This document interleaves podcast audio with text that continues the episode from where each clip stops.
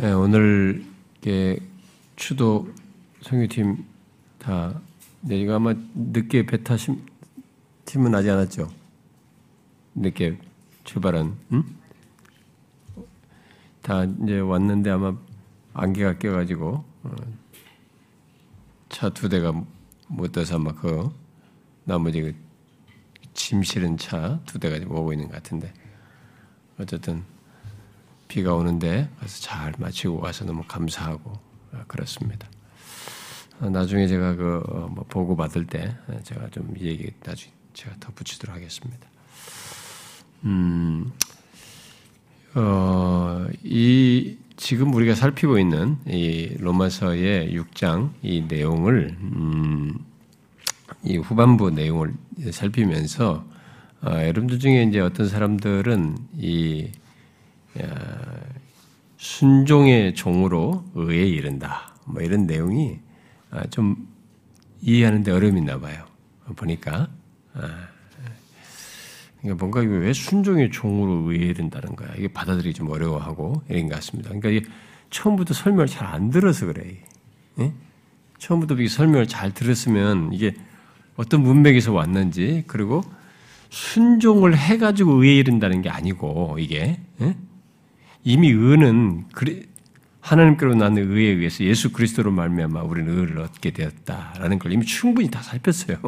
예? 그게 아니잖아요. 이것은 이제는 여기서 이제 하나님의 종이 사실 순종의 종, 의의 종, 뭐 하나님께 하나님 뒤에 보면은 이제 나와죠. 어, 하나님께 종이 되어 22절에 하나님께 종이 하나님께 순종하는 것인데 이제 앞에 그렇게 의롭담을 얻고 은혜 아래 있으니까 우리가 죄를 지으리요 이렇게 한단 말이에요 사람들이 거기에 대해서 설명을 하려다 보니까 이 순종이라는 단어를 강조를 하는 거죠. 어? 그랬을 때 여기서 순종의 종으로 했을 때는 하나님께 순종하는 것이 은혜 아래 있는 사람에게 어? 이게 이제는 새로운 주인을 섬김으로써 이제는 죄의 종이었지만 죄에 놓였지만 이제 하나님 그리스도의 노예가 된 거죠. 하나님의 종이 된 사람을 이제 순종의 종으로 살펴서 한 거죠. 하나님께 순종할 수밖에 없는 새로운 주인에게 순종하는 것이 이제 바뀌게 됐다는 얘기를 하면서 거기서 의에 이른다고 하는 게 앞에서 말한 그 의에 이른다는 게 아니에요. 이게 전혀 예수를 믿지 않던 조건에서 내가 뭘 순종을 해가지고 의에 이른다는 게 아니라 의의 생활의 영이죠, 영이. 어? 지금 제가 다 설명했잖아요. 그러니까 여러분들이 이런 걸 이해를 잘 못하신, 못 따라오니까 그런 일이 발생되는 거예요.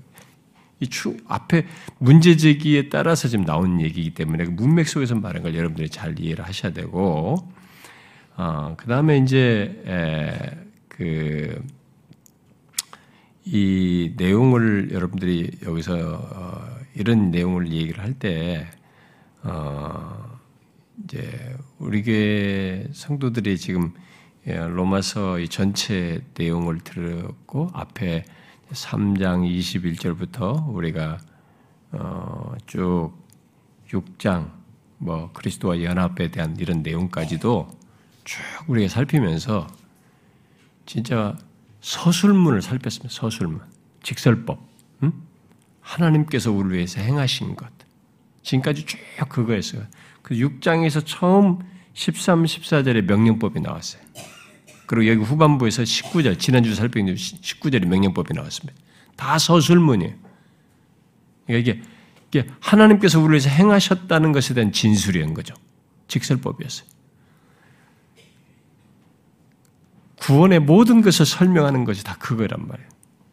그런 내용 속에서 이제 은혜 아래 있는 사람으로서 그러면 야 하나님께서 우리를 다 행하셨고 은혜 아래 있으니까 그럼 죄를 마음대로 지어도 되겠네? 나는 이런 식으로 반응하는 사람들이 있어서 거기에 대한 질문에 답을 하면서 이제 우리는 새로운 주인을 두었다. 라고 하면서 지금 순종의 종을 얘기하는 거 아니에요. 죄의 종이었는데 이제는 새로운 주인이 있다, 우리에게. 이 순종의 대상이 이게 하나님이죠 말이죠. 예수 그리스도죠. 바울이 말한 것처럼 자기를 그리스도의 종, 노예로 말했듯이 그리스도 종이죠. 의의 종인 거죠. 어? 그걸 얘기하는 거죠, 여러분. 그래서 예수 믿으면서 음? 앞에 직설법으로 말한 거 하나님께서 우리 위해서 행하신 것 이것만 좋아하고 거기서 그 사람에게 자연스럽게 있는 새로운 주인이신 이제 바뀐 거죠, 우리는. 죄가 나의 옛날에 마음대로 날 지배하면서 했는데, 제, 죄가 주인이 아니라 이제 하나님이지 말이에요.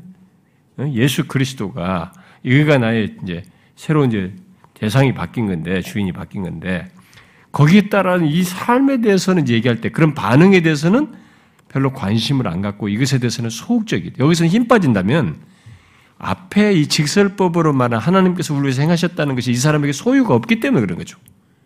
예? 그것이 자기의 진정한 소유가 안 됐기 때문에 여기서 김 빠지는 거죠. 앞에 것이 자기에게 실제 소유면 마음이 불타죠, 오히려. 응? 이렇게 하고 싶지. 기꺼이. 내가 순종의 종으로. 내가 하나님의 종으로서 말이지. 응? 이제 새로운 주인께 이것이 된 것이 영광스럽고 복되다고 여기서 하게 되겠죠. 왜 여기서 김 빠집니까? 응? 비정상적인 거죠, 여러분. 그 복음을 잘못 알고 있는 거죠. 오늘날 한국 교회 성도들은 율법주의가 너무 강해서 뭘 당신이 뭘 함으로써 복받는다 하니까 여기서 열심히 낸단 말이에요. 막. 어? 그렇게 하는 것으로 막 만족한다. 뭔가 한다. 그러니까 밖에서 그렇게 배우시던 분이 우리 교회 와서 막 힘들어요. 막, 야, 가만히 있으라 미치겠다 정말. 어? 아무것도 안 쉬거나 여기만 찬ton에 은혜만 받으려니 힘들다. 못 견다는 거죠. 할 기회가 다 주어지거든요. 이게 우리는 자원에서 이렇게 하도록 하거든요. 그러니까 율법주의에 젖은 사람들은 이제 또 그것이 또 힘든 거예요. 그런데 이제 복음을 좀 듣고 이제 알게 된 사람들이 또 이런 극단이 바울이 말한 것처럼 말한 거죠. 이제 어? 은혜를 더하게로 죄에 거하겠느냐? 이제 은혜 아래 있으니 죄를 지으리요? 이 부분에는 힘 빠지는 거예요. 여기서는 안 하고 싶은 거예요. 잘못된 거죠. 어? 하나님께서 우리를 위해서 행하신 그 놀라운 일, 어마어마한 내용으로 살폈어요. 지금까지. 우리가 나중에 그런 내용을 또 얘기할 때 좀 더 적극 어떤 이제 능동성을 띈 그런 하나님과 관련된 역사를 또 8장에서도 연결해서 보지만은 또 9장에서 11장도 마찬가지예요. 그런 내용도 연속적으로 보지만은 이미 앞에서 살핀 것만 해도 어마어마한 내용이거든요. 그 실체가 자기네 것, 자기 것이 돼 있으면 어찌 이게 김 빠지는 내용이 됩니까? 내가 주님께 순종하고자 하는 이 순종이 왜 무거운 단어입니까? 어? 기꺼운 단어지. 그 예수를 잘못 믿는 겁니다, 여러분. 성경을 이해했느냐 못했느냐를 떠나서 그런 사고나 그런 식의 신앙 태도가 나에게 있다는 것은 이게 안 맞는다는 겁니다. 뭔가 치우쳐 있다는 겁니다. 그리고 자기 방식에, 자기 관점, 자기 주도적인 어떤 한 치우친 견해에 함몰되어 있다는 거예요. 그리고 그것에 의해서 신앙생활을 한다는 거예요. 균형을 안 가지고 있다는 겁니다. 그러니까 실체가 아닌 거예요. 이 이해 문제를 떠나서 이 사람 안에 그런 그리스도로 말미암아서 하나님께서 그리스도 안에서 허락된 이 행하신 우리에게 주신 은혜와 이 의의 부유함, 이제 의롭다는 얻은 이 엄청난 이 실체가 자기 것이 아직 아니어서 생기는 현상이 아닌가? 어? 아주 극단적인 무지가 아니라면 그건 이상한 것입니다. 잘못 믿는 거죠. 그러니까 복음을 안다는 사람들의 큰 문제가 그거예요. 복음 복음 하는데 복음이 가지고 있는 능력은 모르는 거예요. 응? 왜 복음이 순종이라는 것을 왜 능력으로 안 나타납니까? 여기서 그 얘기하는 건데 잘못 믿는 겁니다. 아직도 자기 주도적인 관점으로 복음을 얘기하고 성경을 이야기하고 어떤 것을 생각, 신앙생활을 하기 그런 것입니다. 제가 볼 때는요, 어려서부터 교회를 다니면서 모태 신앙으로 하든지 교회에서 이것저것 잔뼈가 굵으셨던 간에 제가 만났던 많은 사람들 중에 교회를 오래 다녔는데 너무 성경을 그냥 퍼즐 단편적인 퍼진 거예요. 퍼즐을 다안 맞춰져 있어요.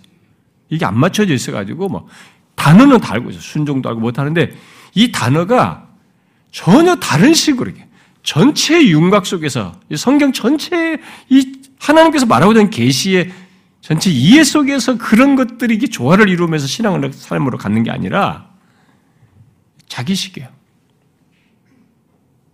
그러니까 이게 단어가 들어와도 순종 다르도 전혀 다르고 의가 들어와도 전혀 다르고 전혀 다른 개념을 믿는 거죠.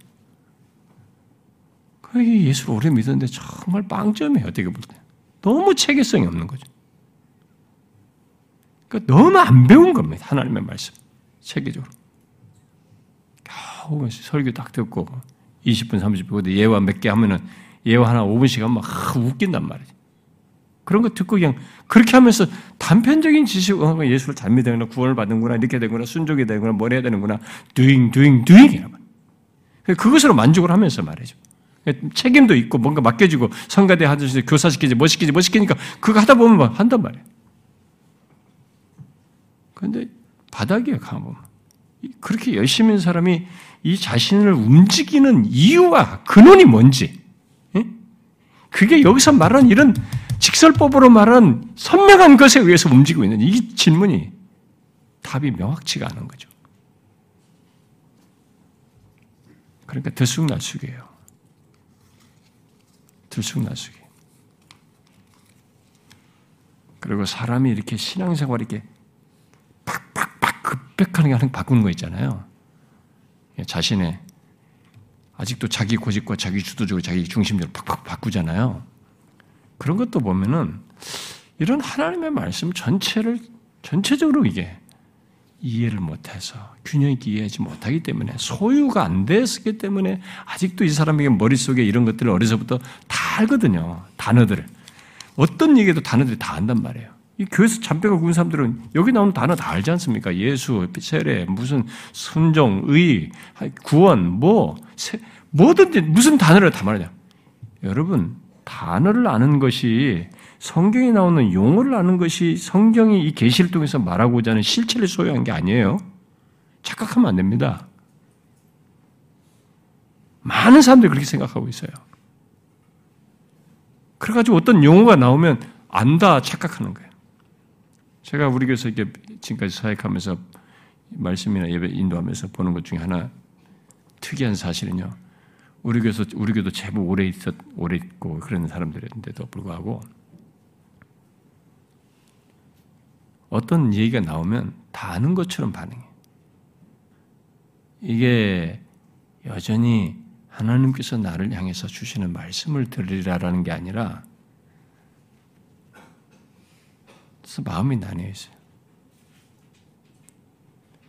누가 하나님으로부터 멀어져 가고 있는지, 그리고 영적인 상태가 점점점 이렇게 자기도 모를 정도로 굳어져 가고 있는지, 그리고 심지어 이 사람이 하나님의 말씀이 자기에게 잘 안 들려지고 소원에 있는지 그건요 대충 보면 알아요. 그것의 끝자락은요 나중에는 공동체에서 못 버텨요 자기가. 이런 신앙의 구조가 자기에게는 이제 부담으로 다가오는 거예요. 짐으로 다가오는 거지. 여기 순종 이해 잘 하셔야 됩니다. 이 순종이 뭐 어떤 순종이에요, 지금 여러분? 이게 율법처럼 무슨 무게를 지우는 순종이 아니에요. 은혜에 대한 반응이고 하나님께서 그리스도 안에서 우리 의롭다 하시고 그리스도와 우리가 연합된 것에 대한 거부할 수 없는 순종이에요. 하나님께 대한 관계의 반응인 거죠, 지금. 그런 용어죠, 지금 사실 문맥상으로 보면.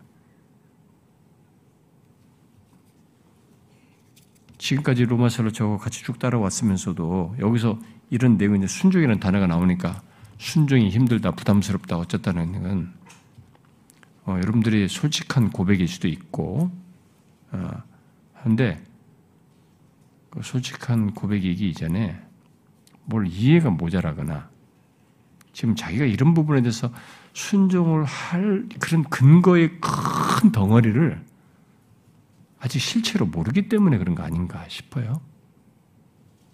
정확하게 이해하셔야 돼요. 지금 문맥을 잘 따라오셔야 돼요.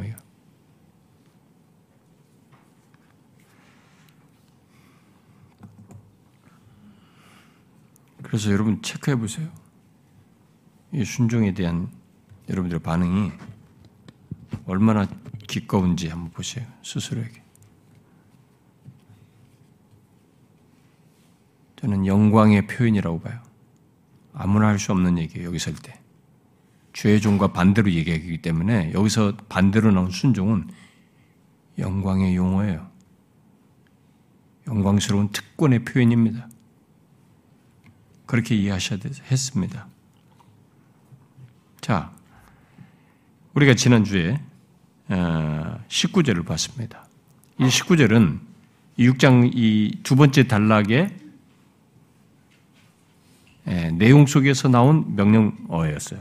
다 직설법에 대해 해당하는 어떤 그런 사실들을 말하는 것 속에 6장에서는 13, 14절에서 명령어로 말을 했던 것에 해당하는 것이 여기 이 단락에서는 19절이 예, 해당됩니다.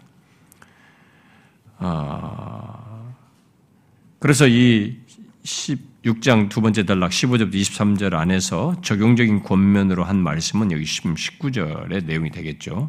근데 여기 앞에 내용에서도 이 19절은 18절의 근거에서 한 이 권면이요 명령입니다. 뭐예요? 죄로부터 해방되어 의에게 종되었기 때문에 우리는 예수 믿는 우리는 죄로부터 해방되어 의에게, 의에게 종이 되었다는 이 사실의 근거에서 19절에 전에 너희가 너희 지체를 부정과 불법에 내주어 불법에 이른 것 같이 이제는 너희 지체를 의에게 종으로 내주어 거룩함에 이르라 이렇게 말하는 것이죠. 아, 그래서 죄에서 해방되어 의에 종된 우리는 이제 전에 우리 지체를 죄에게 내주는 것에 열심이었듯이 당연시 여겼던 것처럼 그 이상으로 의와 거룩함에 내 지체를 내 자신을 내어 주어야 한다라는 게 19절 내용이었습니다. 자, 그것에 이어서 바울은 계속 종, 예, 적나라하게 정확하게 표현하면 노예죠. 음. 이 노예 유출을 활용해서, 그 노예 개념이죠. 이 노예 유출을 그대로 활용해서 지난주에 살핀 이 19절의 명령어, 명령어로 말한 19절의 명령에 기초가는, 기초가 되는 내용을 뒤에 20절부터 23절에 말을 하고 있습니다. 이 19절이 기초가 되는 내용이에요. 뒤, 뒷부분이. 거기에 그런 내용으로 더 첨언한 것입니다. 붙인 겁니다. 그런데 이 내용을 제가 한꺼번에 하면은 내용이 착 연결상으로 잘 좋을 수 있을 것 같아요. 내용 이해 차원에서는 한꺼번에 하면 좋을 것 같은데, 아, 하기에는, 다 하기에는 좀 내용이 좀 많아져서 결국 예, 좀 둘로 나누게 됐습니다. 어, 또 나누려면은 내용상으로 나누려면은 20절부터 22절을 하고 23절을 별도로 하는 게 맞아요. 그렇게 나누면 내용상으로 더 좋은데 어, 왜냐면은 20절부터 21절은 예수 믿게 된 우리의 믿기 이전에 우리의 이전 상태를 말하는 것이고 그 다음에 22절은 현재 그리스도인의 상태를 말하면서 대조하고 있기 때문에 20 그렇게 대조되는 두 개를 한꺼번에 다뤄야 되는 것이죠. 그리고 23절은 22절에 연결해서 궁극적인 대조를 말하는데 그 이, 그렇게 나누면 그래서 20절부터 22절을 하고 23절을 하든지 그래야 되는데 이 23절은 우리가 거십에 나오잖아요. 그래서 그것만 좀 하기가 그래가지고 22, 23절 다음 시간에 하고 오늘은 예수 믿기 전 이전 상태에 대한 내용만 말하는 20절, 21절을 살펴보도록 하겠습니다. 자, 음, 그런데 바울은 여기 일단 20절부터 22절에서 어, 여전히 이 노예 유추를 말을 하고 있는데 이 노예 유추의 에, 자유 개념을 덧붙여, 서 설명을 합니다. 이 노예 노예라는 그 1세기 당시의 노예 개념인데 그 노예 유추를 사용하는데 노예와 이 자유는 상관이 없을 것 같은 얘기인데 이, 이 이제 자유가 없는 문제는 몰라도 근데 자유가 있는 것으로 좀 설명하는 가운데서 이 노예 유추에다가 자유 개념을 덧붙여서 설명하고 있어요. 22절까지. 자, 그 중에서 이제 21절, 아, 20절과 21절, 오늘 하는 내용에서는 죄의 노예를 말하면서 자유를 말하고 있고, 그 다음에 22절에서는 하나님의 종과 거룩함을 말하면서 해방을 말하고 있습니다. 아, 그래서 양쪽 모두 노예라는 공통적인 개념의 자유를 함께 말하고 있지만 오늘 살피는 내용 속에서 말하는 자유는 진짜가 아니죠. 이 가짜 자유예요, 가짜 자유. 예, 다음 시간에 말한 것이 진짜 자유가 되는 거죠. 참된 자유가 되는 것이죠. 각각 자유로 말하지만 그 자유가 진짜와 가짜가 나는 것이죠. 자, 그러면 20절부터 21절에서 어, 말하는 내용을 봅시다. 바울이 예수 믿기 전에 우리들이 가졌던 그 가짜 자유에 대해서 말하는 것을 살펴봅시다. 자, 그 먼저 20절에서 음, 뭐라고 말하고 있어요? 너희가 죄의 종이 되었을 때, 죄의 노예였을 때는 의에 대하여 자유로웠느니라. 자유를 얘기합니다. 노예 얘기하는데 자유를 얘기했죠. 자, 이것은 어, 우리들이 예수 믿기 전의 모습이고 또 지금 예수 믿지 않는 모든 사람들의 모습이기도 합니다. 자, 근데 뭐라고 말하고 있습니까? 죄에 놓였다는 것과 함께 그때 우리는 의에 대하여 자유로웠다. 죄에 놓였을 때는 의에 대하여 자유로웠다는 것입니다. 자, 종종 우리들은 예수 믿지 않는 사람들이 예, 그런 얘기 하죠. 예수 믿는 우리들을 두고 그런 얘기를 하죠. 예수 예수 믿는 사람들은 자기가 믿는 하나님께 뭐 예수 그리스도께 뭔가 매여서 속박을 당해, 당해서 뭔가 이게 삶에 보면 자유가 없다. 너희들은 볼 때. 매일 뭐가 얽매인 것 같고. 근데 바로 우리는 뭐, 나는 뭐 마음대로 산다. 어, 내가 하고 싶은 거 다 하고, 어, 나는 일요일 날에도 말이에요. 이것도 하고 저것도 하고 말이에요. 니네는 뭐 이것도 못하고 저것도 못하고 한다. 막 이런 얘기를 하면서 자신들이 굉장히 자유를 누리는 것처럼 음? 그런 단어를 많이 씁니다. 음. 아, 분명 음, 그들은 어, 자유롭습니다. 에? 진짜로 어떤 면에서 자유로워요. 그러나 그들이 가진 자유는 다른 것이 아니에요. 여기서 말한 것처럼 의에 대하여 자유로운 것입니다. 의에 대하여 자유로운 거예요. 그래서 사실상 그들이 말하는 자유는 의가 없는 자유라서 방종이에요. 음? 방종인 거죠. 여러분, 의에 대해 자유롭다는 게뭘 말합니까? 죄의 노예로서 죄를 자기 마음대로 지으며 사는 것을 말하는 것이에요? 아까 내가 조금 전에 말한 것처럼 그런 것을 지금 말하는 것입니까? 이것은 그런 정도 얄팍한 얘기를 말하는 게 아닙니다. 더, 무, 더 무서운 얘기를 하는 거죠, 사실 어떤 면에서. 의에 대해 자유롭다는 것은 의와 상관이 없는 조건, 곧 아, 의의 어떤 그 다스림, 의의 다스림이나 의의 인도 같은 것이 전혀 없는 것을 말하는 것입니다. 거기에 대해서는 전혀 자유로운 거죠. 전혀 없어요. 그래서 인간은 죄의 노예이든지 의의 노예든지 둘 중에 하나라고 우리가 앞에서 얘기를 했죠. 예, 그러므로 여기 죄의 노예일 때는 의와는 상관이 없는 겁니다. 의가 그에 대해 그, 그에 대해서 가지는 지배에서 그러니까 죄의 노예인 사람은 의가 그 사람의 그 사람에 대해서 가지는 지배에서 완전히 벗어난 거예요. 그 사람에게는 전혀 의가 지배하지 않아요. 음. 그래서 죄의 노예 상태에 있는 사람이 가진 자유란 의로운 삶으로는 한 발자국도 못 나가는 거예요. 의와는 전혀 생각. 의로운 삶으로는 나가질 못해요. 뭐 하나님의 의와 관련해서 그렇지만 그, 그 안에서 갖는 의로운 삶에도 한 발자국도 못 나가는 것입니다.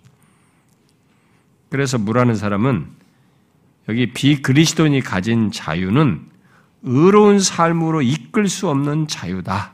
그랬어요. 응? 의로운 삶으로 이끌 수 없는 자유다. 그리고 또 다른 책에서는 이렇게 또 이렇게 말했어요. 불신자가 누리는 한 가지 자유가 있다. 그것은 의의 삶을 영위할 수 있는 근본적인 능력으로부터 벗어난 자유이다. 그러므로 죄 지배 속에 사는 사람들이 분명한 자유를 가지고 있지만 그것은 부러워할 것이 없는 자유이다. 라고 했어요. 자유를 가지고 있지만 죄의 노예로서 갖는 자유이어서 의의 지배에서 완전히 벗어나서 의와는 상관이 없는 자유예요. 의의 삶을 영위할 수 있는 그 어떤 능력도 없는 그런 자유인 것입니다. 그러나 이것은 의의 종이 되기 이전에 모든 사람들이 가지는 조건이죠. 예수 믿기 전에 우리들이 그, 그래 했고 지금 예수 믿지 않는 모든 사람들이 가지고 있는 조건이에요. 어떤 사람은 아, 어, 이전에도 제가 그런 그 사례로 언급을 했듯이 예수 안 믿는 사람들도 윤리적으로는 굉장히 숭고하고 마음 수련을 하는 이 종교가 있잖아요. 막 몇십 일씩 다른 것에 방해받지 않으면 자기 마음을 수련하기도 하고 이러잖아요. 그러니까 마음 수련을 하는 종교인들의 이런 도덕성이 굉장히 높아 보이는데 그런 사람들까지 의와 상관이 없다고 하는 것은 좀 너무하지 않느냐? 기독교는 좀 너무 이게 편협하다 아, 이렇게 말을 할지 모르겠어요. 아, 물론 그들이 아, 그런 사람들이 사회적으로 볼 때 상당히 이렇게 좀뭐 정의롭고 어, 뭐 공정하고 또 우리들이 흔한, 흔한 말로 뭐 청렴해 보일 수도 있으면 청렴하다고 어떤 모습을 가질 수 있습니다. 음? 아, 또 그, 렇게 그런 모습을 갖는 것도 사실이에요. 청렴해 보이고 또 그래서 그의 에, 그런 사람들에 대해서 이제 말을 하지만 그러나 이제 그들의 조건은 의의 지배를 받는 조건이 아니에요. 의와는 상관이 없어요. 죄와 사단의 지배를 받는 조건이에요. 설사 아무리 도덕적으로 숭고해 보여도 일단 이 사람 근본적인 존재 자체가 죄의 노예예요. 그래서 죄의 지배, 죄와 사단의 지배를 받는 조건에서 그러고 있는 것입니다. 그러니까 굉장히 상대적인 거죠. 그래서 그를 움직이는 것은 뭐 숭고해 보인다 하지만 그 사람을 움직이는 것은 기껏해야 죄와 사단의 지배 아래에서 갖는 자기 자신이죠. 그런 자기 자신이 그, 그걸 움직이는 겁니다.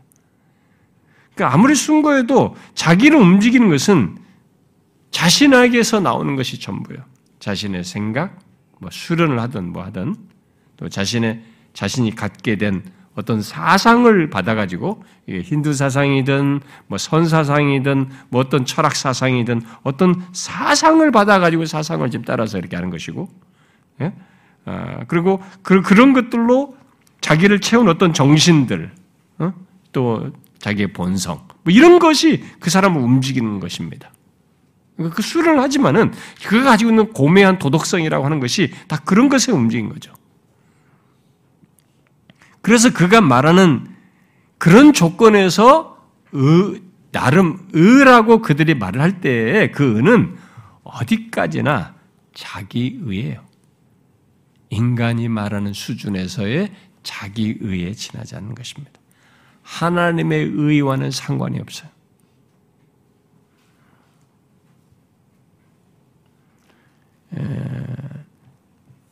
그러나 예수 그리스도를 믿어 의의 종이 되고 나면 그는 하나님의 의에 복종하며 그 의의 지배를 받아서 살고 의의 삶을 영위하게 되는 것입니다. 아, 제가 옛날에도 그런 얘기 설명을 했죠. 우리가 어, 교리문답 할 때도 제가 그런 설명을 다 하지만은 어, 성경이 말하는 죄와 의는 이게 상대적인 우리들끼리의 상대적인 것으로 지금 말하는 것이 아닙니다. 성경이 말하는 죄나 의는 이 절대적인 기준을 가지고 얘기해요. 근데 이 절대적인 기준으로서의 죄와 의를 말할 때 이 죄와 의의 실체에 죄로 규정하고 의를 규정하는 것의 그 배경에 하나님이 계셔요. 그래서 죄를 우리가 하나님의 말씀으로부터 율법으로부터 이게 어긋나고 빗나가는 것을 죄로 얘기하지만 사실상 더 근원적으로 보면 하나님으로부터 멀어지는 게 죄예요. 하나님의 말, 하나님과 하나님의 말씀은 분리할 수가 없죠. 그래서 이제 하나님 말씀으로 설명하는 게 구체적으로 우리에게 전달된 것이 하나님의 말씀이니까 그 어떻게 어떻게 하라고 했으니까 이것을 가지고 이제 죄를 규정해서 하나님 말씀으로 또 어긋나고 빗나가는 걸 죄라고 규정을 하지만 더 엄격하게 말하면 하나님으로부터 멀어지는 게 죄예요.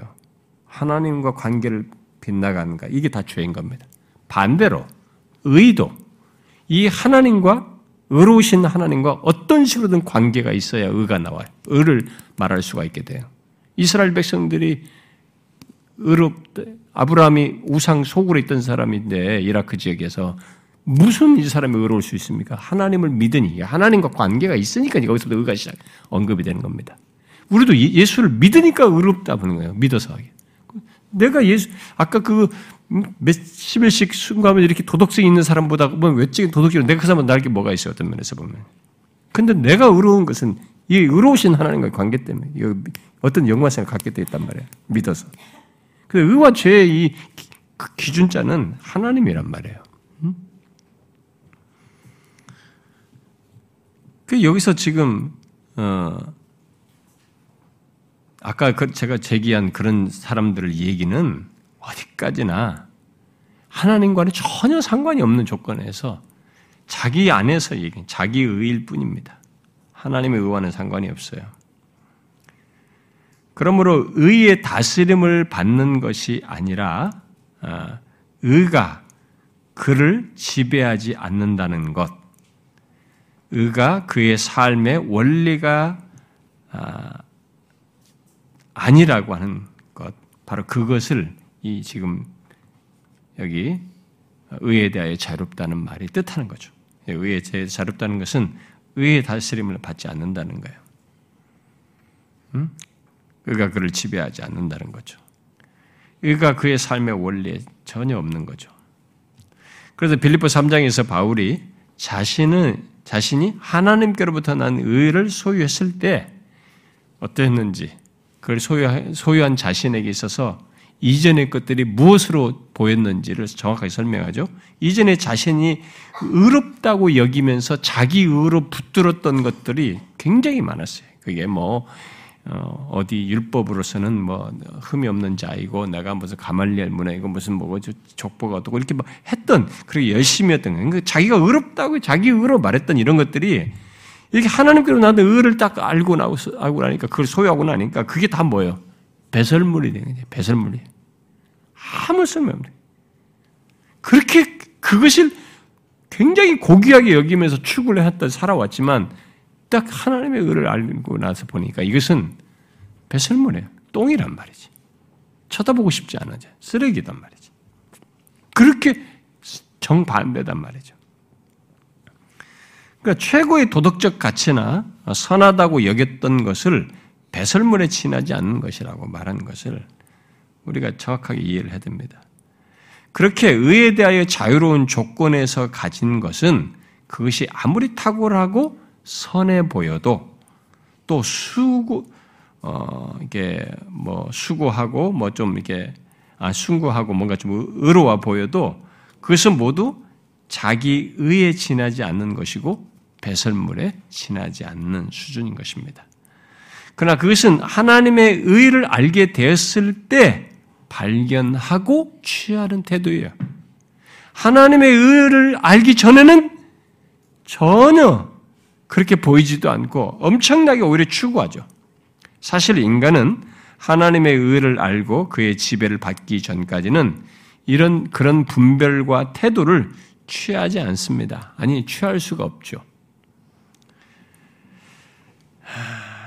그러나 예수를 믿고 나서 하나님의 의를 알고 그 의의 지배를 받게 될 때, 곧 그 의의 종이 되었을 때를 여러분들이 보십시오.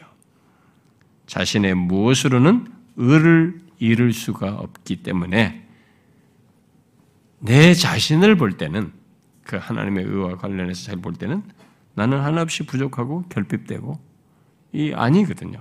그래서 의에 줄이고 목마르게 되는 것입니다. 그 예수 믿는 사람들의 특징이에요. 그래서. 그이 의를 알고 나서부터야 의에 줄이고 목마름이 생기는 거죠. 그 전까지는 내가 뭐 의이고 내가 다 싸우고 다 그거 밖에 되면 그런 태도가 안 생겨요. 그래서 산상수훈에 의에 줄이고 목마른 자가 이 천국 시민이 생기는 게 의를 아는 사람들에게 생기는 현상이죠. 그래서 하나님의 의 안에서만 의의 삶이 가능함을 알기에 의에 줄이게 되는 것이죠. 바울은 예수 믿기 이전에 우리가 그렇게 죄의 노예로서 의와 전혀 상관이 없다는 것을 의에 대하여 자유롭다라는 말로 말한 뒤에 이어서 그렇게 죄의 노예로서 의에 대해서 자유로운 삶이 어떠한지, 의에 대해서 자유로운 삶이 어떠한지를 21절에서 덧붙입니다. 21절에 세 가지를 말하고 있죠. 자, 첫 번째로 말하는 것은 열매가 없다는 것입니다. 의에 대해 자유로운 삶은 열매가 없는 삶이라는 거예요. 너희가 그때 무슨 열매를 뭐예요? 얻었느냐? 이 질문은 없다는 거예요. 열매가 없다는 거지. 여기 열매는 영어 성경 같은 데 보면 유익으로 번역을 했어요. 유익으로 해도 조금 되긴 하지만 열매가 더 적절해요. 음. 그러니까 죄의 노예로서 의에 대하여 자유로울 때의 삶은 무엇을 해도 유익이 없는 삶이다. 와닿기는 이렇게 해야 우리는 더 와닿거든. 유익, 유익 개념으로 말을 해야 우리는 피부로 와닿아요, 사실은. 그러니까 유익이 없는 삶이라죠. 그야말로 아무런 가치가 없는 삶이라는 거죠. 마치 전도서의 전도자가 말한 것 같은 거죠. 헛되고 헛되며 헛되니 모든 것이 헛되도다. 해 아래에서 수고하는 모든 수고가 사람에게 무엇이 유익한가? 무엇이 유익하겠냐 그러나 의에 대해서 자유로울 때는 단순히 그렇게 덧없고 유익이 없는 삶을 사는 것 정도가 아니라 그 어떤 삶을 살아도 의와는 상관이 없어서 무가치한 삶이 돼버려요. 열매라고 할 만한 것이 전혀 이 사람에게 안게 없는 거죠. 보통 사람들은 자신의 삶의 열매를 열매로 자신이 이 세상에 살면서 어떤 이룬 위협이나 또 사회적인 기여나 또 어떤 사람은 심지어 자기 자식들에게 재산이나 아, 이게 뭐 뭔가 남겨주는 가족의 어떤 좋은 전통이나 뭔가를 업적으로 남기는 것을 생각합니다. 그런 것을 어, 여기 자신의 삶의 열매로 생각을 하죠. 또 어떤 사람들은 자신이 사회에서 봉사하면서 또 가난한 사람들을 돕는 이런 뭐 자선 활동이라든가 뭐 이런 것들 그런 것을 자신의 삶의 열매로 생각합니다. 이, 예? 이 보통 사람들이 생각하죠. 그러나 바울은 여기서 예수 믿기 이전의 삶은 아무 가치가 없는 삶이에요. 열매가 없다는 거예요. 유익과 열매가 없는 삶이라고 지금 딱 말을 하고 있어요. 그러면 여기서 질문이 생기죠. 아니, 인생의 가치와 이런 열매, 유익 여부를 그럼 뭘로 얘기하자는 거지? 뭘로 얘기하기래 이런 식으로 단정짓냐? 왜냐면 예수 믿기 이전에도 나는 이게 삶의 어떤 유익이라도 업적이라도 있어 그런 걸 나는 열매라고 생각하는데 자선 활동도 하고 그런 것도 열매 생각하는데 어, 열매가 없다고 지금 말한 건데 도대체 뭘 가지고 지금 말을 하는 거냐? 인생의 가치나 열매 같은 것을 뭘로 지금 말을 하는 거야? 질문할 수도 있겠습니다. 로이존스 목사 같은 사람은 흔히 사람들이 이게 즐거움과 행복 차원에서 이게 열매, 유익을 말한다는 거예요. 응? 그러면서 그, 어, 그것으로 말할 수 없다는 것이죠. 어, 왜? 어, 만일 이렇게 즐거움과 행복 차원에서 인생의 가치나 어떤 유익과 열매를 말한다면 어, 히브리서 11장에 모세 예에서 말했다시 말했다시피 죄도 이 즐거움이라는 게 있어요. 행복감, 만족감이라는 게 나름 있습니다. 죄도. 모세가 그랬잖아요. 잠시, 모세의 경우죠. 잠시 죄악의 낙을, 죄악의 낙, 그 즐거움이죠. 낙을 누리는 것보다 하나님의 백성과 함께 고난받기를 더 좋아했다 그러죠. 그러니까 모세도 과거에는 죄악의 낙을 누리며 살았습니다. 그러니까 이게 죄악의 낙인지도 몰랐어요. 나중에 돌아와 보니까 아 그게 죄의 낙이었던 거죠. 죄의 즐거움을 막 거기에 죄의 즐거움을 누리며 살았던 거죠. 어? 그게 전부인 줄 알고 살았던 거죠. 그러니까 이 죄라고 하는 것 또한 이 즐거움을 주는 게 있는 거죠. 어? 그리고 이 죄가 그런 즐거움 속에서 나름의 어떤 행복감을 느끼게 하는 거죠. 그래서 지금도 사람들은 세상을 즐거워하며 거기서 나름 행복감을 느낍니다.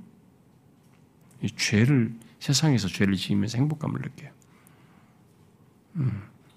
그렇잖아요, 여러분. 그 행복 얘기 하지 않습니까? 사람들이 예수를 몰라도 음, 그게 죄를 지으면서 그런다 그러나 이 히브리서 말씀대로 그런 죄의 낙의 특성이 있어요. 뭐요? 잠시라죠. 모세가 말한 것처럼 잠시예요.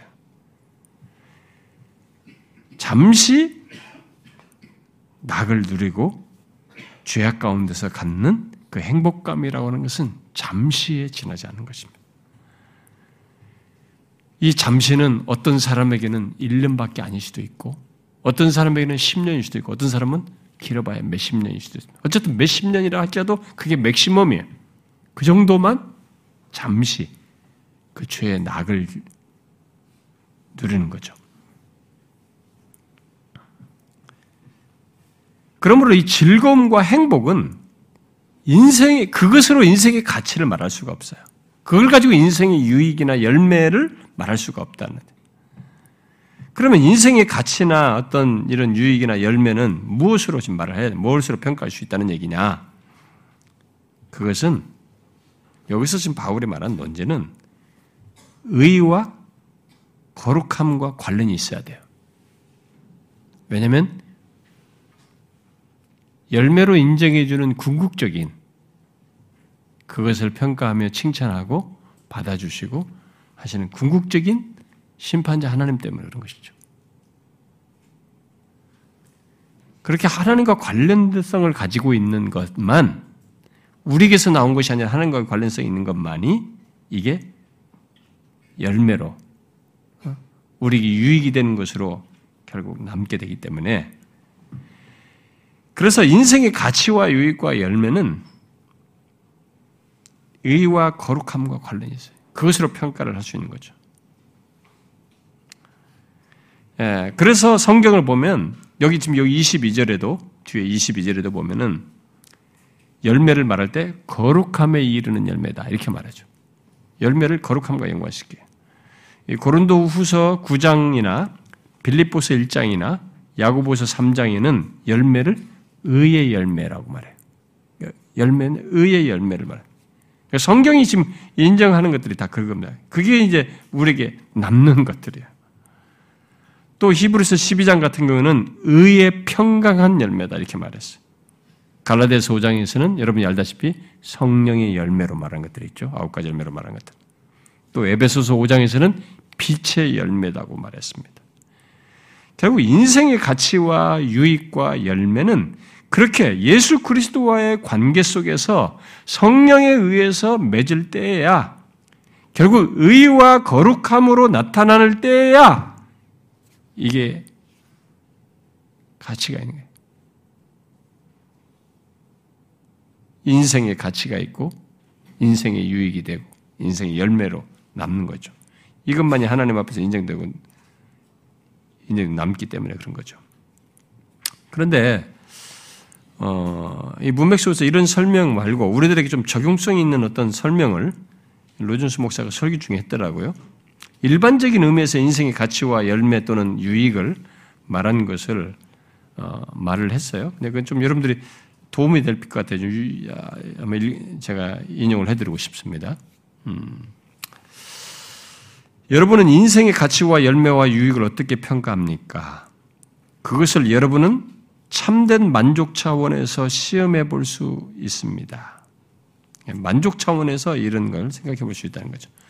우리는 모두 두 부류, 세상과 기독교의 부, 어, 두 부름, 세상과 기독교의 부름에 직면해 있습니다. 문제는 어느 것이 더 유익하냐입니다.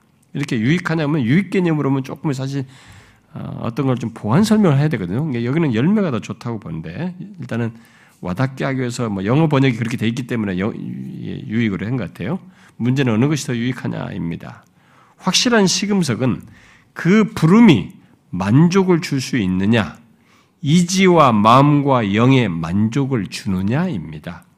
어거스틴 같은 사람은 중생전에 어떤 어떤 사람이 중생전에 어떠했는가를 보십시오.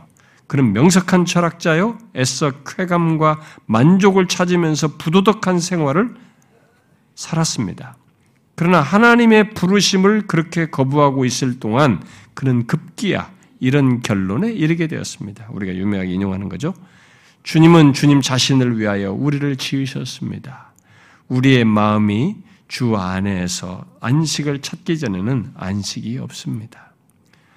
그는 세상적인 삶에서 안식을 찾을 수 없었으며 그의 지적 추구에서 그 안식을 찾을 수 없었고 부도덕함에서도 찾을 수 없었습니다. 그러니까 막 많은 여자들과의 관계도 갖고 막 그랬죠. 이런 부도덕한 생활 그런 것에서도 만족을 찾을 수가 없었죠. 그는 애썼으나 그것을 찾지 못하였습니다. 거기에는 만족이 없었습니다. 이것은 지금도 진리입니다. 세상은 안식이 없으며 거기에 속한 사람들도 안식이 없습니다. 그들은 이것에서 진력을 하고 또 저것을 취합니다. 그들은 이쪽 흥분에서 또 다른 흥분으로 바꾸곤 합니다. 그들은 언제나 가장 최근의 광기와 새 것을 향해 돌진하고 있습니다. 그래서 유행이라는 것이 있게 됩니다. 그러나 그것이 우리를 백치로 만드는 것은 가장 최근의 유행이 아마 4, 50년 전에 사라졌던 것이었다는 점입니다. 유행은 돌고 돌죠. 아, 그들은 원을 돌고 돕니다. 그들이 진정한 만족을 가지고 있지 못하기 때문입니다. 인생의 유익과 가치를 결정하는 또 다른 시금석은 일련의 다음 같은 질문들입니다. 그것에 어떤 세워주는 것이 있는가? 또한 실질과 양식과 생명력을 주는 것인가? 나로 하여금 성취하는 것인가? 인간 존재로서 내가 발전하는데 도와주는 것인가? 그것이 나로 하여금 내 활동력을 발전시켜 주는 것인가? 내 마음과 이해력을 연습시키는 것인가? 그것이 사실상 내 마음에 채워주는 것인가? 나로 하여금 진정으로 가치 있는 것을 행하도록 하는가? 그것이 나를 성장시키고 고양시키고 있는가? 즉각적으로 대답을 얻기 위해 저는 모든 그리스도인들에게 이러한 질문들을 던질 수밖에 없습니다. 하나님과 그리스도 밖에서는 삶을 고양시키는 것은 이런 질문에 대한 답이 되는 것들 말이죠. 삶을 고양시키는 것은 하나도 없습니다. 하나님 밖에서는 없단 말이죠. 시험할 또 다른 시금석은 이러합니다. 내 삶의 방식이 나로 하여금 훗날의 종말을 예비케 도와주는 것인가? 그것이 내게 내가 늙었을 때 나를 도울 것을 제공하는가? 내가 젊었을 때 댄스홀에서 춤추고 돌아가는 것에서 만족을 발견한 것 같은데 그렇게 하기에 너무 늙었을 때에도 나에게 늙었을 때 나에게 어떤 일이 있을 것인가? 그것이 나로 하여금 장차 올라를 위하여 무언가를 창고에 쌓아두도록 한 것인가? 젊었을 때막 춤춘 게 말이죠. 그러면서 보낸 것이 장차 올라를 위해서 뭔가를 좀 쌓아두는 거냐는 거죠. 만일 내가 내 건강을 잃으랴, 내가 직장을 잃고 돈이 떨어지면 어찌하여, 어찌하며 내가 죽음의 침대에 눕게 될 때 그것이 내게 무슨 소용이 있습니까? 그것이 내가 생의 위기를 만났을 때 내가 돌아갈 여분을 제공하는 것입니까? 대답은 세상의 삶은 무엇이든지 아무런 가치가 없다는 것입니다. 시간과 돈과 정력을 다 허비한 후에 불신적인 삶이 주는 것이 무엇입니까? 사도는 그것이 아무런 열매를 내지 않는다고 대답합니다. 그것을 시험하는 방식은 만일 이 모든 것에서 갑자기 끊겨지게 되었을 때 어떠한 입장에 놓이게 될 것인가를 상상하는 것입니다. 자신의 쾌락을 위해 살고 매일 밤을 새우지 않으면 행복하지 못하고 쾌락과 오락이 끝나기까지 집에 들어가지 않는 사람, 술 취하고 중독까지 된 사람에게서 그런 쾌락이 갑자기 끊겨질 때 그는 어떻게 될 것입니까? 그것이 인생의 유익과 가치를 시험하는 방식입니다. 죄악과 불경건한 삶은 악과 같습니다. 그것은 마치 취하에 있을 동안만 행복함과 유쾌함과 만족함을 주는 술과 같은 것입니다. 술을 끊는 순간 무서운 반응을 느끼게 되고 전적으로 절망적이고 반은 죽은 것 같은 기, 기분을 느끼게 됩니다. 그것은 전적으로 무익한 삶이요. 가치 없는 삶입니다. 바울은 여기서 음, 예수 믿기 이전에 그때 무슨 열매를 얻었느냐라고 하면서 그때 유익이라고 하는 것은 그저 죄의 노예로서 의에 대해서 자유로운 조건에서 가진 것들이어서 내가 생각하는 유익과 열매일 뿐이지 아무것도 없다는 겁니다. 내가 젊었을 때 뭘 이렇게 하더라도 그게 나중에 뭘 남겨주냐 이거죠. 젊었을 때 좀, 좀 뭔가 열정 밤을 새면서 즐거워했던 게 그게 남는 게 뭐냐 이거죠. 그러니까 죄 아래서 의와 자유로운 조건에서의 모든 투자와 열, 열정과 모든 나의 열심을 내면서 몰입하면서 했던 것들은 하나도 열매로 남지 않는다는 거예요. 그러니까 성경만큼 정확한 게 없어요. 아주 실제예요. 절대 두루뭉실하지 않습니다. 너무 간결해서 우리를 약간 놀라게 할 뿐이지, 우리는 뭐 굉장히 많은 걸 하는데, 그걸 너무 간결하게 얘기를 하니까, 우리를 약간 놀라게 하지만, 너무 정확해요, 근데. 너무 정확한 사실입니다. 참된 만족이라고 하는 것은,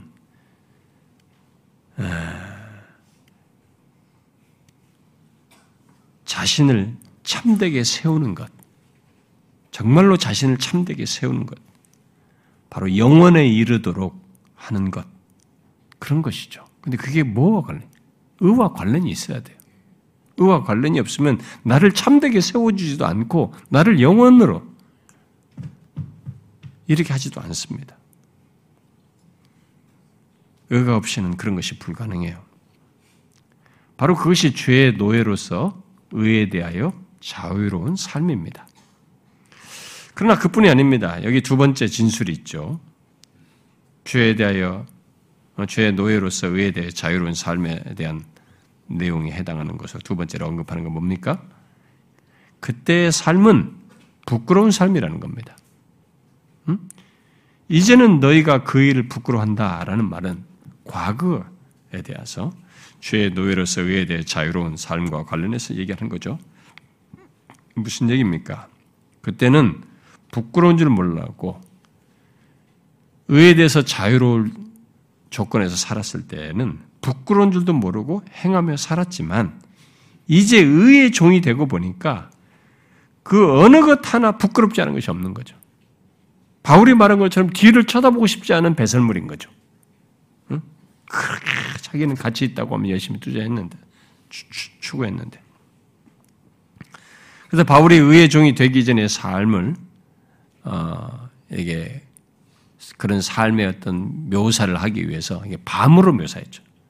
어? 밤과 낮으로 우리가 낮에 자녀로 우리 낮으로 얘기하고 예수 믿게 된 것. 그 의의 종이 되기 전의 삶을 주로 밤으로 묘사를 많이 했죠. 어둠으로도 얘기하고 그러니까 낮과 밤으로도 비교해서 많이 했죠. 근데 여러분 밤이라는 게 뭡니까? 드러나지 않고 감추며 사는 생활 아닙니까? 오늘날도 우리들이 보듯이 밤이 되면 낮에는 이게 직장에서 막 뭔가 분주하고 막 뭔가 자기 치고도 막 그게 뭐 어? 교수를 하든지 아니면 뭐 법정 판결을 하면서 법원 판사로 하든 뭐 변호사로 하든 뭘 하든 간에 또 심지어 뭘 하더라도 이게 세상 사람들이 다 밤이 되면 또 직장에서도 많은 이게 뭐 하잖아요. 근데 밤문화라는 게 있어요. 밤만 되면 그렇게 나름대로 뭐 젠틀해 보이고 말숙해 보이고 괜찮은데 뭐 밤만 되면 또 다 달라져요. 밤이 되면 다 모이는 자리가 있더만. 뭐, 뭐 홍대 앞에 뭐 어디 강남이든 뭐, 뭐, 뭐야, 술집이든 뭐든 이런 데 모여요. 사람들이 달라져요. 응?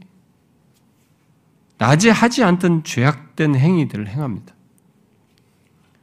그런 모습을 밤에 술 취해서 이게 밤에 이렇게 막 술 취해서 그 다음날 아침에 자기가 술 취해서 행한 것들을 이렇게 확인하게 됐을 때 그걸로 좀 연결해서 한번 생각해 보면 좀 쉽게 와닿을 수 있어요. 밤에 그 술 취하면서 했던 것을 만약 낮에 본다고 생각해 보세요. 낮에 볼 때 밤의 행동은 진짜 감추고 싶은 거죠. 그럴 정도로 부끄러운 것이죠. 예수 믿기 전과 이후의 삶이 바로 그런, 그런 것이죠. 예수 믿기 이전은 죄의 노예로서 의에 대해서 자유로워서 죄를 죄로 여기지 않으며 살았습니다. 생각과 말과 행동이 다 그랬던 거죠. 그러니까 아무리 도덕적이고 고상한 사람이라 해도 그 수준은 도토리 키재기예요. 그런 의미에서 그 정도 수준에서 괜찮다는 것이지 자신의 생각과 말과 살아온 삶의 흔적은 죄의 노예로서의 삶이어서 낮에 비추어 보면, 그것을 낮으로 가져와 보면, 그러니까 곧 의에 비추어 보면 너무 부끄러운 거지. 너무 부끄러운 거. 그런데 문제는 의의 종이 되기 전까지는 곧 하나님의 의에 비추어서 자신을 보기 전까지는 의를 알고 소유하기 전까지는 여전히 어둠에 속한 자로서 밤에 속한 자로서 계속 밤의 자녀로 살고 있어서 자신의 삶이 부끄럽다고 할 정도로 악하고 죄된다는 생각을 못 한다는 것이 사람들이. 물론 예수 믿지 않은 조건에서도 사람들은 자신의 어떤 것에 부끄러워하는 그런 것이 사람들 세계 뭐 있죠. 왜냐하면 하나님께서 모든 사람에게 주신 이 양심이라는 게 있기 때문에. 타락하여서 인간이 지난번에 우리가 로마서 1장 할 때도 살펴봤죠. 1장, 2장 할 때 얘기했었죠. 인간이 타락하여서 이전 같은 양심, 타락하기 이전 같은 양심을 가지고 있지는 않아요. 지금 우리가 않지만은 하나님은 여전히 양심의 기능을 타락한 이후에도 아직도 남겨놨거든요. 우리가 양심의 기능이 남아있단 말이에요. 그래서 양심의 가책이라는 걸 받아가지고 사람들은 부끄러워합니다. 그게 남아있어요. 그러나 예수 믿기 이전에 양심의 가책을 받아서 부끄러워하는 것은 상대적이고 가변적이에요. 절대적인 기준에 비추어서 곧 하나님과 그의 말씀에 비추어서 또 하나님의 의의 기준에서가 아니라 마음의 심기운 최소한의 기준을 사람들의 이목과 자신의 감추인, 감추는 여력을 따라서 변함무쌍한 가책과 그에 따른 부끄러움 정도인 것입니다. 그래서 똑같은 류의 죄를 보면, 죄가 이전에도 그런 어떤 죄였어요. 근데 그 똑같은 류의 죄악에 대해서 한때는 부끄러워했어요. 옛날에 부끄러운데 이 똑같은 죄인데 나중에는 부끄러워하지 않아요. 그게 양심이 있는데도 이제 이런 현상이 생겨요.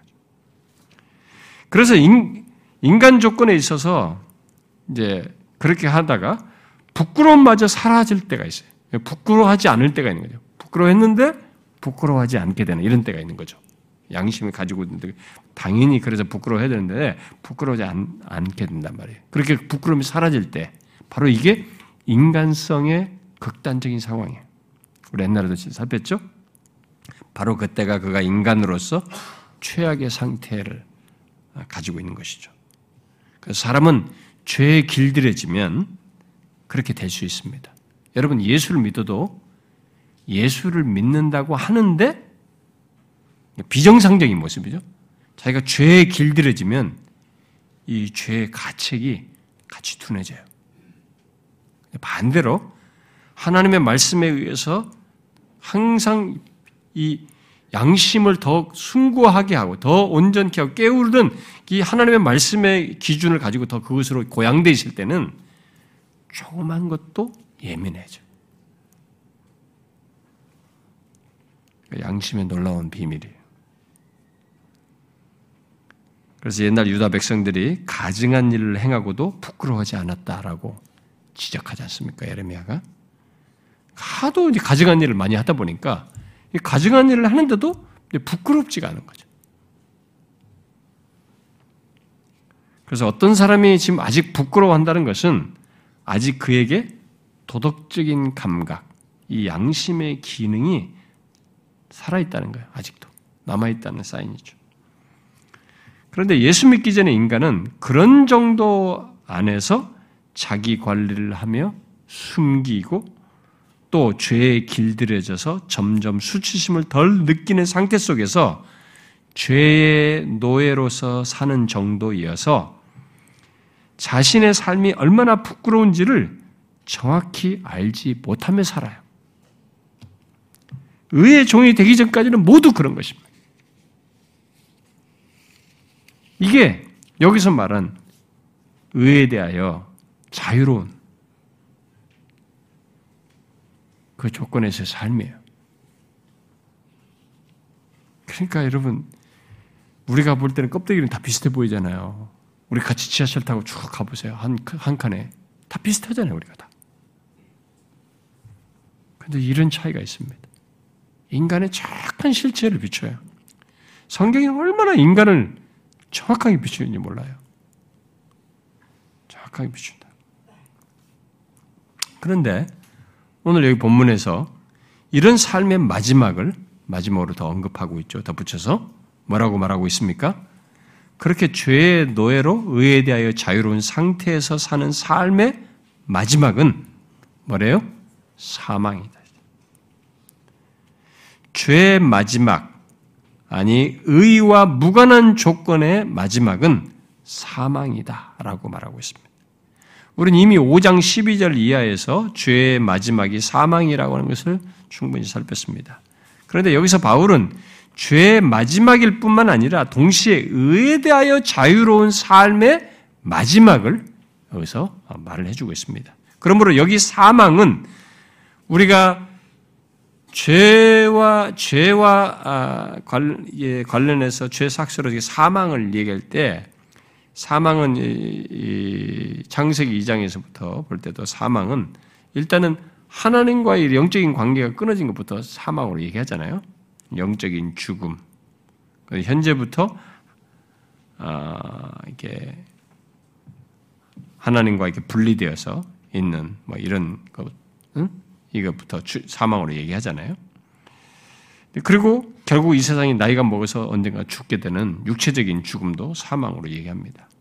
그런데 지금 여기서 의에 대하여 자유로운 삶의 마지막을 얘기하고 있기 때문에 그런 사망 정도가 아니라 강조점은 어디로 가 있냐면 결정적인 사망을 얘기하는 거죠.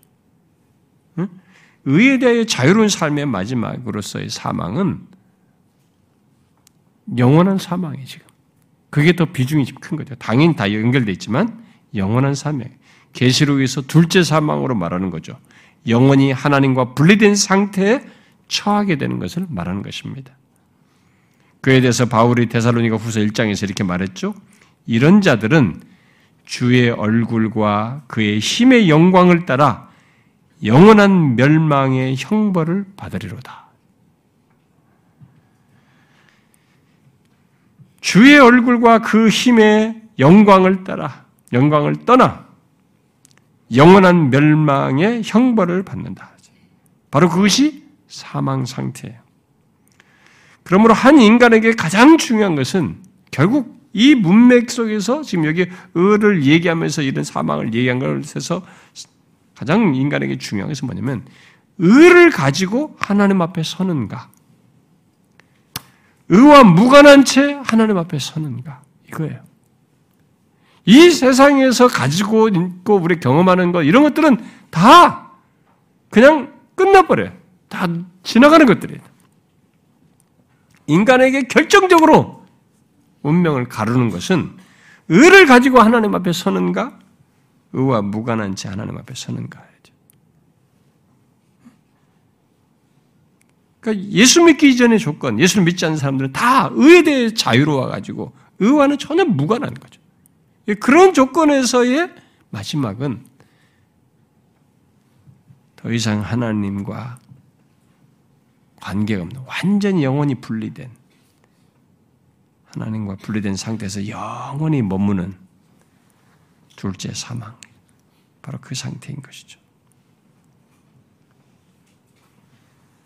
의롭다 함을 받아 하나님께로부터 난 의를 소유한 사람은 당연히 이런 사망에 이르지 않게 되죠. 오히려 참 생명과 영원한 복을 하나님과 함께 하는 가운데서 누리게 됩니다.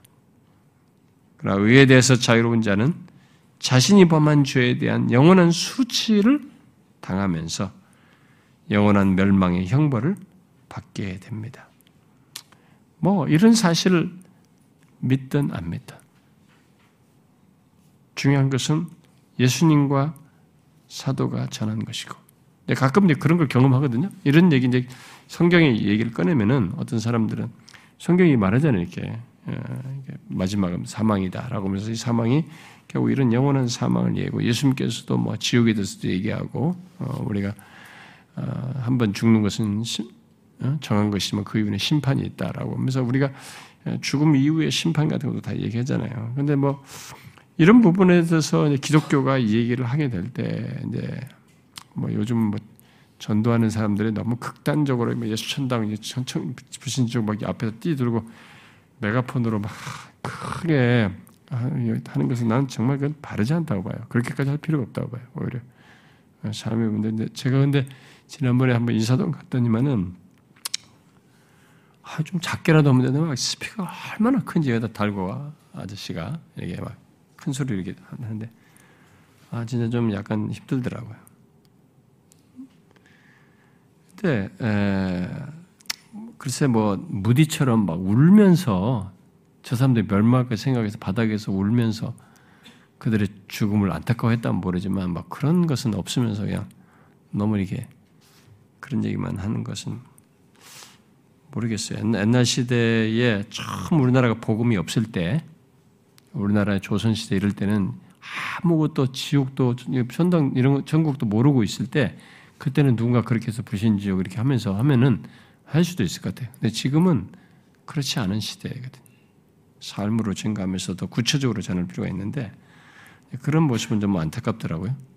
근데 문제는 뭐냐면 그게 문, 그런 정도의 사람에 의해서 반발에 의해서든 어떤 이유로든 어, 떤 사람들이 그거 어떻게 믿냐는 거야. 아 진짜 뭐 사람이 죽으면 끝이지 죽고 나서 그 뒤로 어떻게 알 수 있느냐. 그건 너네가 만든 얘기가 아니냐. 어, 성경이 말하는 바 주님이 말씀하시고 사도들이 말한 이 성경이 하나님의 계시로서 준 이 말씀을 말하는 바에 대해서 그것을 그런 식으로 상대화했을 때 하나님의 계시의 말씀은 인간에게 주었을 때는 절대적인 기준인데 이 절대적인 기준을 누군가 개인이 상대화했을 때는 상대화해서 이걸 거부했을 때는 한 가지밖에 없어요. 이것이 사실인지 여부를 결론을 가지고 말해주는 것밖에 없습니다. 하나님은 그렇게 증명을 하시겠죠. 아, 물론 죽어봐야 압니다. 지금 이렇게 말을 해도 아, 이 사실이 어떻게 알아? 죽어봐야 알. 성경이 말하고 예수님께서 이 모든 것들의 증거들이 아, 죽어봐야 알죠. 그러나 분명한 것은 믿든 안 믿든 성경은 여기서 증거를 합니다. 죄의 노예로서 의에 대해서 자유로운 그 삶의 마지막은 영원히 하나님과 분리된 상태에 처하게 되는 그런 사망이라는 것입니다.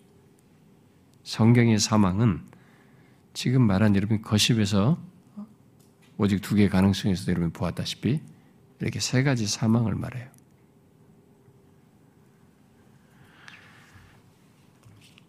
여러분 바로 그것이 우리들이 예수 믿기 이전에 운명이었습니다. 그리고 지금 예수 믿지 않는 사람들의 해당되는 것이죠. 그렇다면 지금 여기서 바울이 너희가 죄의 종이 되었을 때, 너희가 그때라고 하면서 과거의 얘기를 예수 믿기 이전에 우리를 얘기하는데 그렇게 됐지만 이제 우리는 예수 그리스도를 믿어 의롭담을 얻고 의의 종이 되어 살고 있습니다. 하나님 앞에서 지금뿐만 아니라 장래에도 하나님 앞에 서는데 아무 문제가 없는 의를 가지고 있습니다. 여러분들은 이런 사실이 과거에 이랬던 자가 지금 현재 그렇게 됐다는 사실이 성경이 이렇게 비교로 얘기해 주잖아요. 예. 예수 믿으면서도 사람들이 이것의 가치를 놓치는 경우도 있고 또 망각하는 경우도 있기 때문에 말해주기도 하는데 그래서 특별히 현재 순종의 종으로 사는 이런 문제의 동기부여를 선명하게 하기 위해서도 이 대조 비교를 하면서 얘기를 하는데 여러분들은 과거에 내가 그랬던 조건이었다는 것과 함께 거기서 지금 이렇게 된 것이 이것의 두 가지를 정확하게 이해를 함으로써 여러분들이 하나님께 대하여 내가 은혜 안에 있는 자로서 하나님께 대하여 긍정적인 반응이다. 순종의 종으로서의 기꺼운 반응. 이것이 여러분들에게 자연스럽게 일어난지를 한번 보십시오. 이런 사실이 여러분들에게 얼마나 실제적이냐. 이제. 과거에 내가 그런 자였는데 죄 종으로서 의에 대해 자유로워서 정말 이게 그것의 끝인 마지막인 이런 어? 죄도 부끄러워하지 않고 말이죠. 응? 하나도 남을 것도 유익도 되고 남을 것도 없는 그런 삶을 살던 조건에서 이제는 전혀 다르죠. 막 형용할 수 없는 것이 있죠. 이런 변화가 자기에게 있게 된 것이 얼마나 실제적입니까? 나는 이런 것이 자기에게 실제적으로 와닿지 않는 경우 중에 하나가 뭐냐면 이런 성경 지식을 이렇게 어려서부터 너무 일찍 익숙히 들은 거 가지고 이게 나한테 실제로 와닿지 않는 경우들 어떤 사람들 이런 것에 너무 익숙해 가지고 이게 이론적 지식으로 들어와 있어요. 이게 자기 실체로서 너무 아직 와닿지 않는 사람들이 이 비교의 큰, 이 대조의 큰 차이를 자꾸 모르는 거예요. 여러분, 이게, 음, 이런 모든 것이 우리에게 이지, 사실 오늘 살핀 20절과 21절 내용이 엄연하게 있는 사실이잖아요. 그 실제 내용이잖아요. 여기 보면 주의 노예로서 의에 대해 자유로운 자로서 여기서 뭘 말한 대로 어? 뭘 해도 한번 열매도 열매가 유익도 되지 않고 다 모든 것이 어? 헛되버린 그리고 모든 것이 다 결국 부끄러운 것이죠. 어, 드러나게 됐을 때. 그리고 그 마지막이 사망인데 그게 엄연히 있는 것이잖아요. 근데 그게 나한테 과거가 돼버렸단 말이에요. 나에게 해당되지 않단 말이에요. 지나간 거단 말이에요. 그게 어머니 내게, 내게 해당되는 것이었는데, 이게 이제는 나와 무관한 것이 돼버렸단 말이에요. 오히려 너무 복된 것으로 바뀐 거죠. 죄에 해방되어서 의의 종으로서, 하나님의 종으로서 살게 된 거죠. 내가 하나님의 의를 가지고, 어? 그리스도께서 십자가에서 이루신 그게 그리스도, 그, 그로 말미암아서 있게 된 이 하나님의 의를 가지고 있게 됐다. 이 차이가 기꺼이 자신을 순종의 종으로 하나님 새로운 주인이신 그리스도 하나님께 대해 순종하는 것을 오히려 영광과 기쁨으로 감사한 것으로 내가 그럴 수 있는 사람이 된 것을 오히려 감사와 기쁨과 영광으로 여기는 이런 반응이 있느냐는 거죠. 여러분 이 차이를 통해서 그런 것에 여러분이 같습니까? 가장 마땅한 것입니다.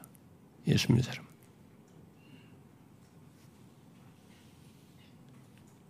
우리는 이제 다음 시간에 살피겠지만 새로운 자유를 갖게 된 겁니다. 새로운 우리의 주, 주인 대신 하나님 안에서 새로운 자유를 가지고 있어요. 참된 자유죠. 생명으로 이끄는 자유를 가지고 있는 것입니다. 너무 다른 거죠. 예수 믿는 사람이 이런 내용들이 자기에 해당되는 것인 것을 인지하면서 적용하지 못한다면 그 사람이 알고 있는 모든 것은 진짜 이론이에요. 사변입니다. 예수 믿는다는 것은 내가 믿는 예수 그리스도와의 연합 속에서 이 모든 사실이 내 소유, 내 실체가 됐다는 것이. 이 변화가 진짜로 내게 일어난 거죠. 나의 운명에 이런 변화가 생긴 거죠. 그래서 우리는 새로운 자유를 가지고 있습니다. 새로운 자유를.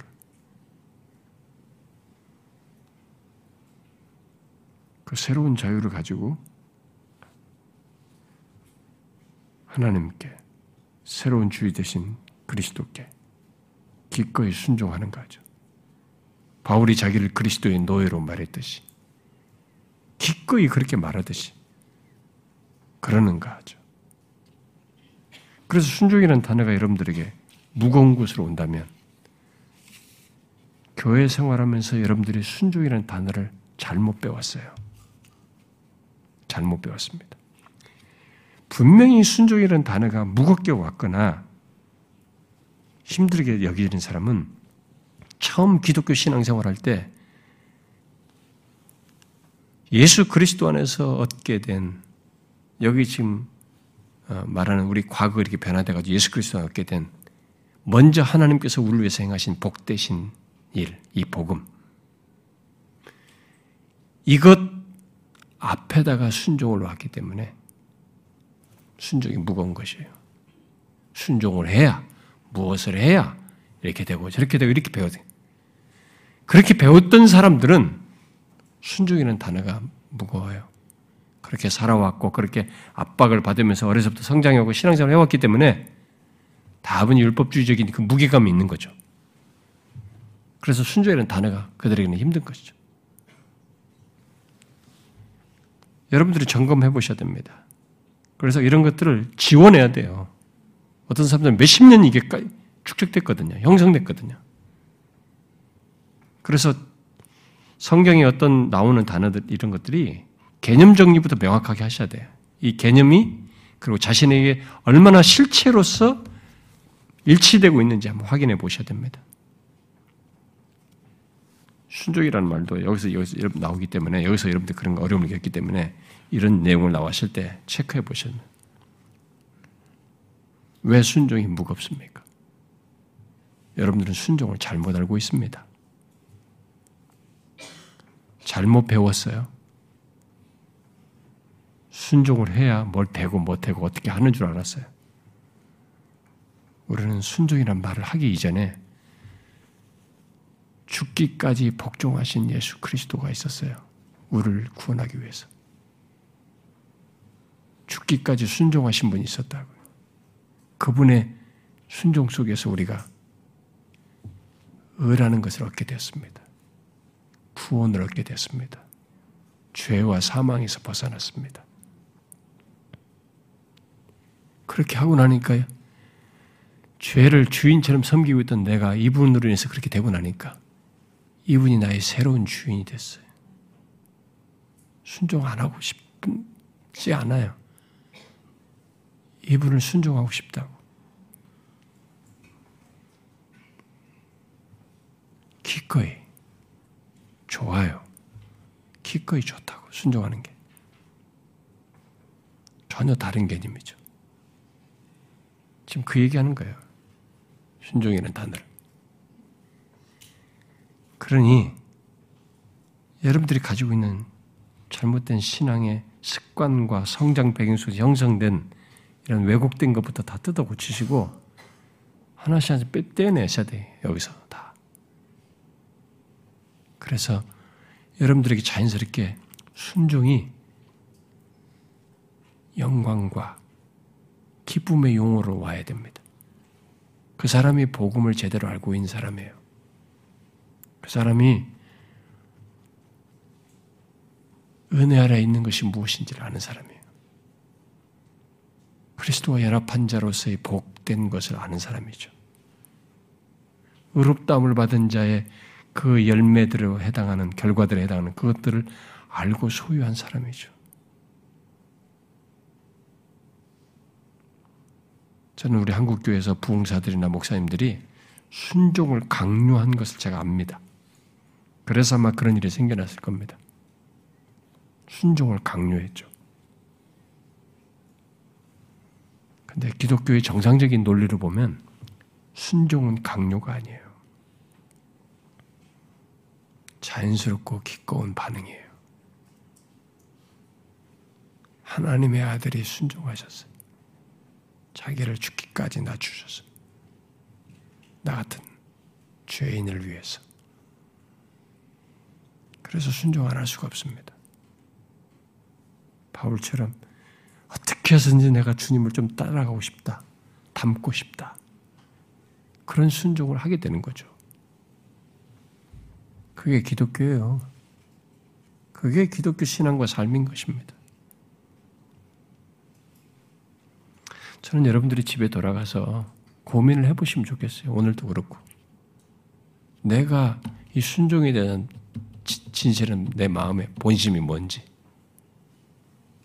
왜 순종이 싫습니까? 왜 무거움에 왜 거부감이 생깁니까? 잘못 알고 있는 거지.